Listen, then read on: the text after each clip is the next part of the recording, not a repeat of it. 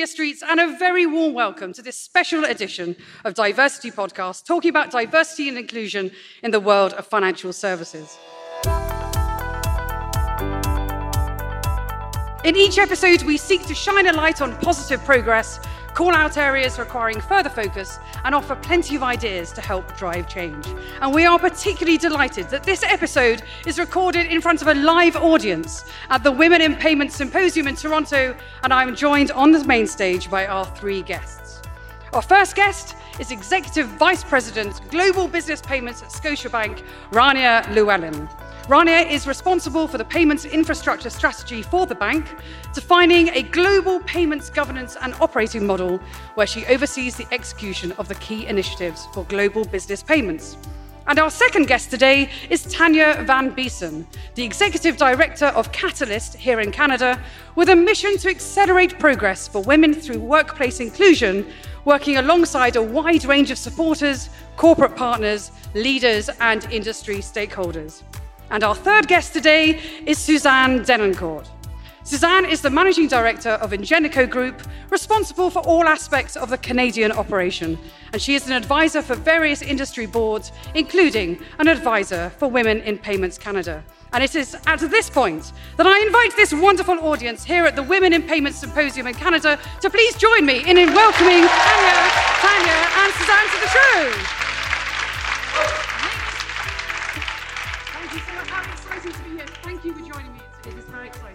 Um, so at the top of every show, what we always do is we invite each guest to take a minute to uh, just talk a little bit about your organizations and what you're particularly focused on in the field of diversity inclusion. So, so Rania, let, let me start with you. What are you focused on at the moment? Uh, so I'm delighted to be here today. This is kind of my first podcast. And so um, what we're focused on at Scotiabank, Scotiabank is Canada's most international bank. And so by virtue of that, all of our employees are diverse and they reflect all the communities that we serve. And, uh, and so that's been a huge competitive advantage for us. And so I would say it, come, it starts at the very top of the house and the tone at the very top. Our CEO, Brian Porter, leads the uh, Inclusive uh, Council, the Inclusion Council, and they're rolling out a whole bunch of initiatives. One of the key things we're proud of, for example, is unconscious bias is now a mandatory training program for all of our employees. Uh, we're part of the uh, the, uh, uh, the Catalyst uh, Accord that we signed up for, and 33% uh, of our board of directors are currently female. So we are very committed to diversity, and it's, it's something that's from the very top of the house. We've got lots of core initiatives also that are uh, root cause initiatives, and so, so it's, it's, it's something that's on everyone's metric. Some of the key things we've done on the technology side, we've got something called Ignite that's focusing on how do we ignite our middle managers, our senior managers in terms of taking the stage, finding their voice, and developing, developing them as future leaders in the organization. And so even in capital markets as well, we've got the Back to, Back to Bay Street campaign that's part of Women in Capital Markets. And, and to be honest, diversity is now a, a, target for each of our leaders across the organization. Doesn't matter what business line you're in. And so it's, it's a key focus for us, and we see it as a key competitive advantage for us. Wonderful. And there's so much in that we're going to unpick in terms of not only the role of technology, but also leadership, governance, middle management. That, that's a wonderful way to start the show. So thank you very much. Tanya, let me come to you then from, from a Catalyst perspective. Yes, thank what you, are you Julia. focused on? Yeah, so uh, Catalyst is, I think I actually have the best job in the country. Catalyst is a nonprofit. We've been around for a long time. We work with the with about 800 companies globally to make process, systemic, behavioral, and cultural change to advance women. We don't focus on the women. The women are fine. We focus on the organizations. So we work. I love it. So I have the good fortune of working with leaders at all stages of their diversity and inclusion journeys, and that could be from the very beginning to those that are very far along, as Rania has uh, described at Scotiabank, uh, on where the interventions need to be made to create those systemic changes so that women can advance and we can achieve equity and parity. Wonderful. Thank you very much indeed. And Suzanne, what are you focused on?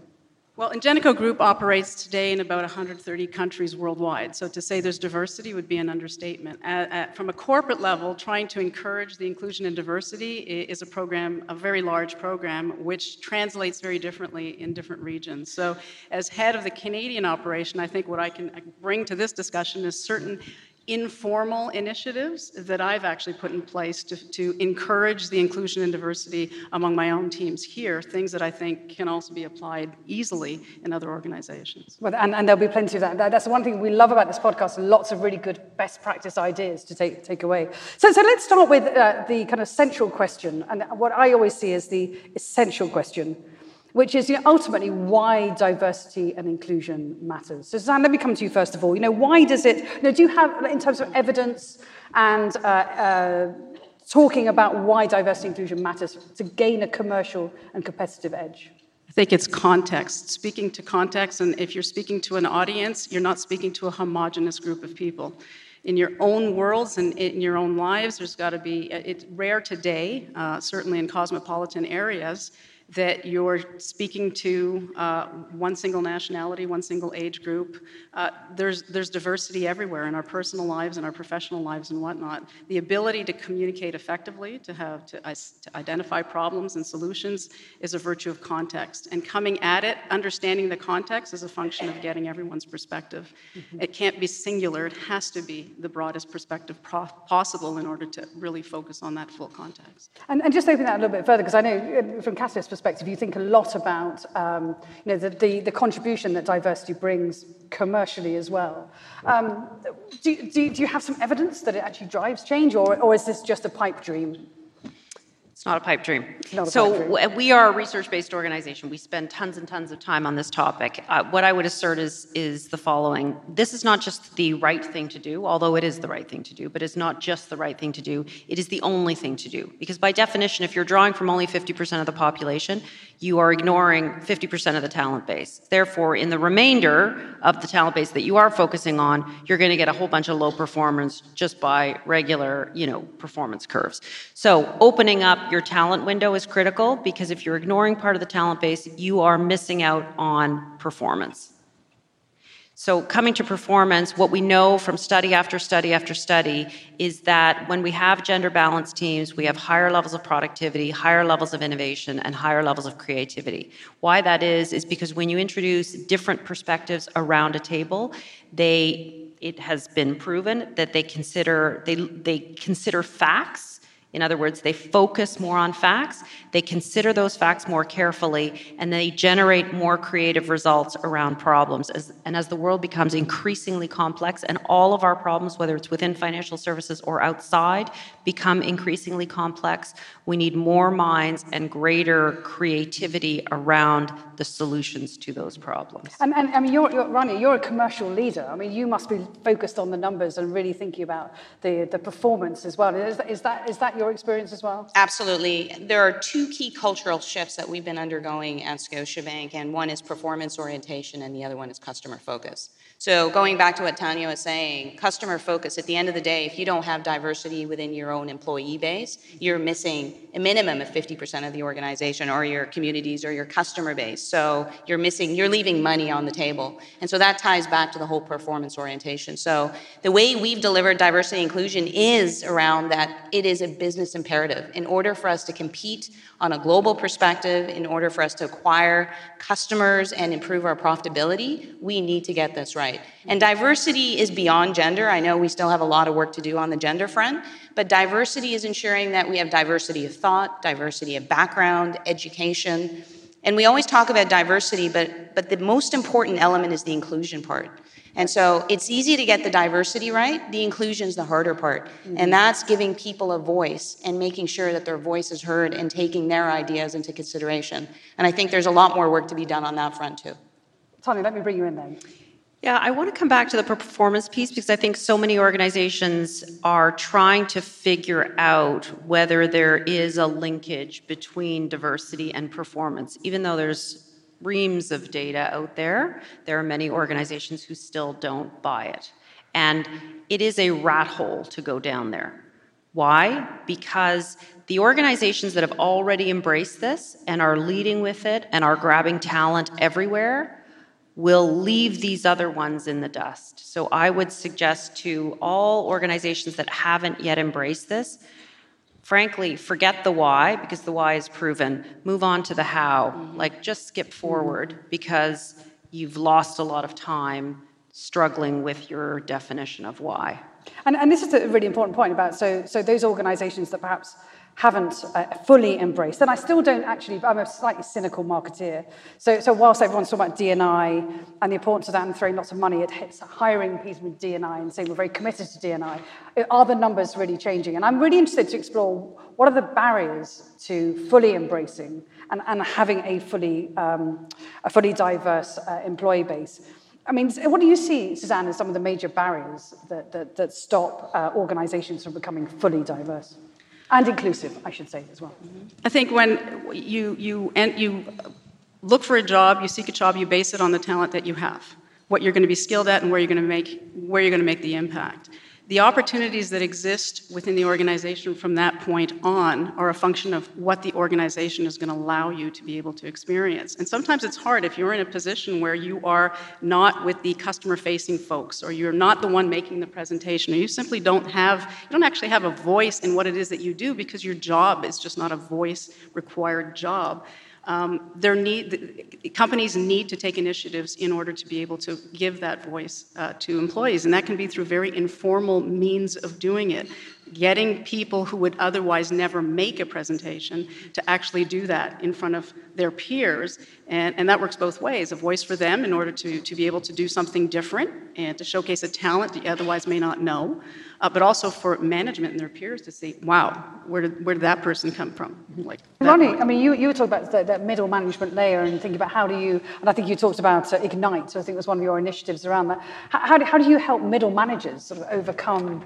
Uh, the fear of diversity, let's call it. So, so I mean, there are formal programs, sponsorships, and so on. But at the end of the day, I, I, truly believe that we need more role models for people to say, "I can aspire to reach that new height." And I think organizations need to take chances. They need to promote women sooner. And, and by role modeling, it'll also unleash that middle management to say, you know what, that could be me someday. I, I could strive to do that. There's also the discussion I think I mentioned about unconscious bias. My concern is that we all have unconscious biases based on our backgrounds, our education, uh, our religion, a whole bunch of bunch of things. And because we've become so politically correct, to be honest, I think we've stopped having open conversations. So about what our true biases are, and so I think that is a barrier, and we need to have that that freedom, both for men talking and sharing their insights with us and without us being defensive about it, and trying to change their perspectives on how they can see things from our, from our side. Mm-hmm. So I think there's a number of barriers, but I truly believe that that is one of the key barriers. We need to have more open and honest conversations so that we can have an opportunity to educate both sides in terms of here's our perspective and here's how you see things. Because there's truth on both sides. Absolutely. And, and Tanya, the advice that you give organizations, does that, does that resonate with you and are there others, other barriers that you come across that you try and help people navigate? Yes, so I would echo Rania's comments. I think that uh, we, we are in this time living in fear. Mm-hmm. And I think one of the biggest fears the world over is resource scarcity. Now, for some, that may be a scarcity of water, it may be a scarcity of food, it may be a scarcity of income. All of these things are impacting the world. But as it relates to diversity and inclusion, it's often a scarcity of jobs. And so this can often come across as a zero sum game. If I win, then you lose. Full stop. So fear is a big, big factor in what is inhibiting us from moving forward. And then there are two others which are really uh, related to fear. One is unconscious bias, as Rania has talked about, and, and, we all have that, right? We all have that. And our ability to actually build the skills to communicate across difference is critical. So we spend a lot of time at that with companies, training that into the organization. But there is also the conscious bias. So mm-hmm. we can't forget that racism and sexism and many of the isms still are very prevalent in our society. So we have to be very careful not to put everything in the unconscious bias bucket because it makes us feel comfortable. There is still a lot of conscious bias that exists out there. And in there's a, a, wonderful quote out there, I guess wonderful is the wrong word, but there is a memorable quote out there, and I don't know who said it first, but it goes like this For those accustomed to uh, privilege, equality feels like oppression. Mm-hmm.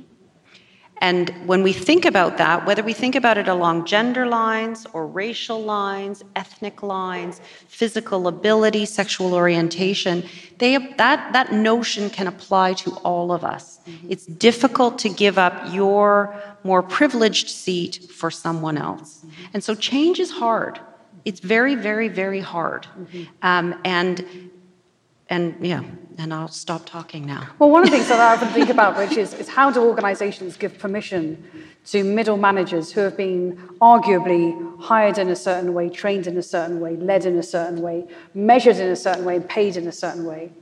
How, how do they provide the support around them in order to take those risks that also that then would leave them or lead them to giving up that seat to allow somebody else into it. And I'm very interested in kind of some of those things. Uh, Suzanne, let me bring you in there. I would say that uh, as a leader, as a manager, uh, you need to go rogue. I think part of it is to say, okay, there's corporate guidance and there's things that you have to work within, uh, but your staff are being measured. The performance measurements are based on what the desired outputs are, and those are tied to revenue objectives and those, you know, different things depending on whether you're a public or private company. But there are opportunities, I think, that we as women have to take to say, okay, what can I do differently within my organization that's not going to disrupt the achievement of objectives nor disrupt the individual's achievement of their personal or performance objectives, but is complementary and might allow them to shine in a completely different way mm-hmm. because you're tasking them with something that is not part of their day to day job but that might allow them to shine in a way that will be a pivotal a trigger for them, a pivotal moment to say, hey, wait, uh, this is, uh, you know, I'm now in a uh, programmer job, but really, I'm kind of grooving on this project stuff. I like, I like the innovation, I like the dynamism. Uh, and, or others who are just, seem to be the quiet, timid individuals who have just such massive passion uh, and, and interest in certain topics that when given the opportunity to speak to them, you suddenly realize these people can present, mm-hmm. and that's fabulous. So I've done certain things within the organization, creating my own invitation to all women within Ingenico to join the mentorship group. And to say it's diverse is, is incredible. There are numerous nationalities. Every single department is represented. There's a 40-year age difference from the youngest to the oldest. Uh, it's so diverse. Uh, I've called it Spice Girls, and I've got, I've, got, I've got a few of them here in the back. Um, and part of what that process is, is hearing what it is that they see as challenges within the organization, what it is that they want to do, and understanding that what they got hired to do today is something that they're doing on a path to other things. Mm-hmm and that what I hope as their as as their manager that I'm able to help them in that journey within Ingenico, but beyond that as well through what will be their you know long career. And and, and I'm interested, sort of just taking that a bit further in terms of because part of that's about overcoming the barriers to change in terms of just looking at the organization and also having empathy for the fact that organizations uh, have many, many different cultural and, and age is very interesting, actually, in, in the discussion about diversity. What happens when we all hit 50? You know, we're all going to fall off a cliff. Um, I'm, let's just take that a bit further on into um, accelerating factors. What's going to accelerate change? And Ronnie, I'd like to bring you in at this point, to sort of think about, you know, within your organisation, because if we continue on this journey, it could be another generation or two before we get to complete equality which, you know, arguably is, is far too slow. And, and I'm really interested when we talk to all our guests about where are the leapfrog or the accelerating opportunities. So I guess coming from a financial institution and having spent my entire career in one, um, I'm big on what doesn't get measured doesn't happen.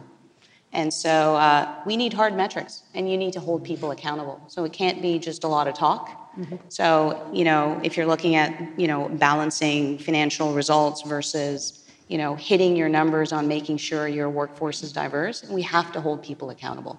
Otherwise, things aren't going to change. That's my personal opinion. Mm-hmm. And so I think holding people accountable is absolutely critical. Creating opportunities, and again, not just for gender, but all for all diverse people, because I truly believe barriers are there for everybody. We're all individuals and we all have different barriers. So ensuring that people are trained, given opportunities, stretch opportunities. I would I always recommend take risks. Go where there's growth opportunities, where there's going to be funding.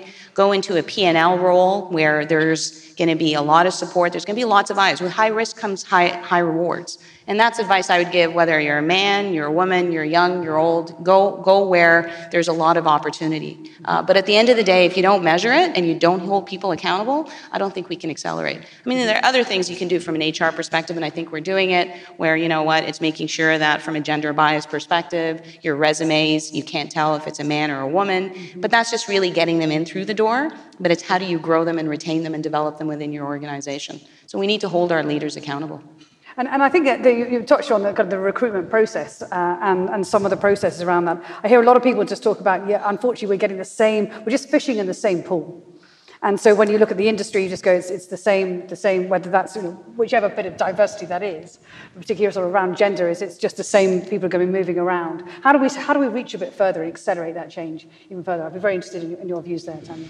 Yeah, I mean, someone said to me not long ago, if you want to hire women, hire women. Like, I do think we've overcomplicated this problem a little bit. That's right, frankly.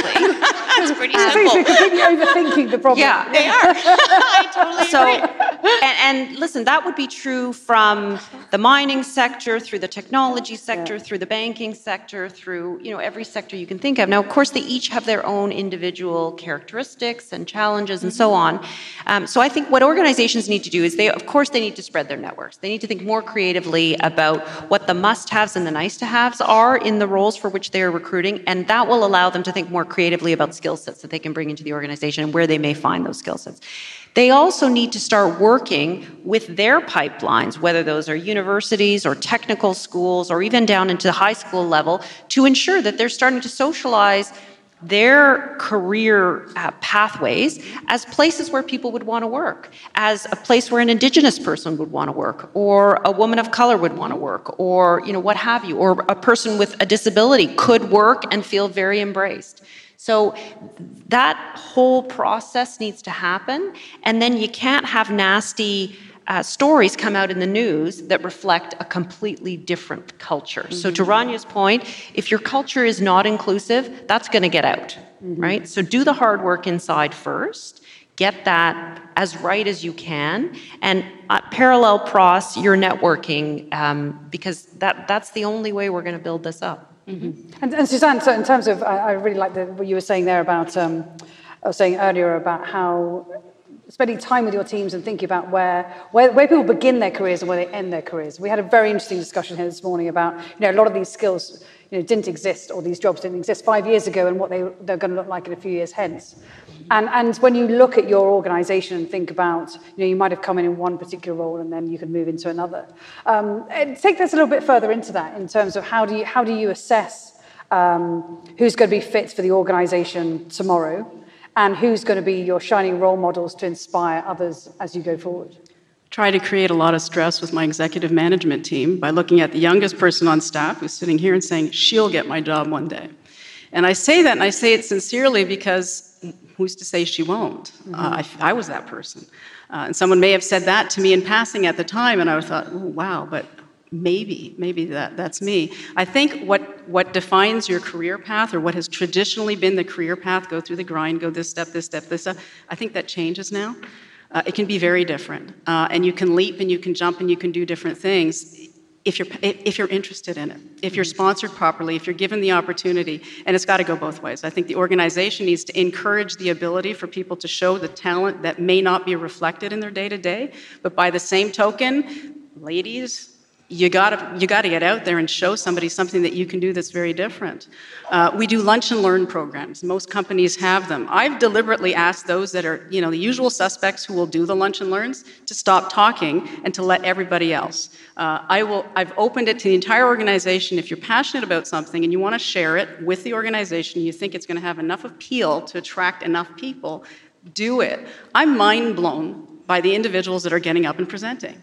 The quietest person, who I, I, wouldn't have even recognized their voice, stands up and, and, and does a great pitch with humor, handouts, and, and we're all completely engaged. Well, my impression of that individual as a senior person on staff has completely changed because I got to see that person in a completely different light. And that person didn't have to do that, it doesn't change anything with their job. But I have to believe that that individual's self esteem this must have gone up, as well as the impact that that must have across the whole group to say, hey, uh, maybe I want to jump on, I want to do something like that. Mm-hmm. So we're going to move into the last few minutes of the podcast. It's amazing how time flies by. I'm, I'm really interested in what you're optimistic about, and particularly as we sit here and inspire uh, people in the room here. And there must be a good sort of 200, 300 people here, which is extraordinary. Um, and also, my, uh, I guess our call to action to you about how you can go forth and inspire others as well. Let me, let me ask each of you. What do you? Let me start with you, Suzanne. What are you optimistic about? That a woman that is empowered, regardless of her age and what she's doing, can do something meaningful and have an impact if she's empowered. And it's on us to empower. Fabulous. Tanya. I'm an inherent optimist. Um, so I'm optimistic that we are seeing more change at a slightly more rapid pace than we have seen, let's say, in the last 10 years. Unfortunately, that is riding on the back of some things like the rise of the Me Too movement, which is mm-hmm. not an optimistic topic. Um, but because organizations, regulators, investors, and governments in many countries are now coming together and acting in a more coordinated way, I am optimistic that we are going to see more change. Cautiously optimistic. Great, wonderful. And finally, Rania. And so I would say that uh, it's great that we're at the Women in Payments because not only is payments an exciting place to be, but I actually think it's an exciting time for women. I think the, the Me movement right now, the regulators, um, there's, there's a momentum that's happening, and this is really our time to shine. And so I think we, we really need to grab that opportunity and run with it. I have a son and daughter at home, and I keep telling my daughter, this is your chance this is our chance collectively and i think you know just being in this room you can just kind of feel the energy and i so i i honestly think this is our time this is our time Fabulous. Uh, it's a perfect place to leave it. It's been the most fascinating discussion. Thank you very much. And as always, we could have talked for so much longer. However, sadly, we're just out of time. Audience members here at the Women in Payments Symposium here in Toronto, Canada, please join me in thanking our guests today, Suzanne Denicourt, Tanya Beaton, and Rania Lennon. Thank you very much.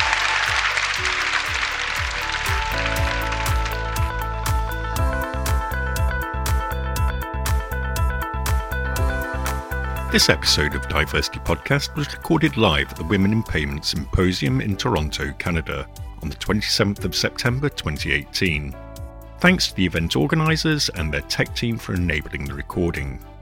Final mixing and production was done by me, Kieran Yates, on behalf of Julia Streets Productions. You can find all previous episodes of DiverCity Podcast on our website, www.divercitypodcast.com, and that's diversity with a C, not an S. We can also be found on iTunes, Stitcher, and Bright Talk. DiverCity Podcast is now a syndicated radio show on the Women's Radio Station. Thanks for listening.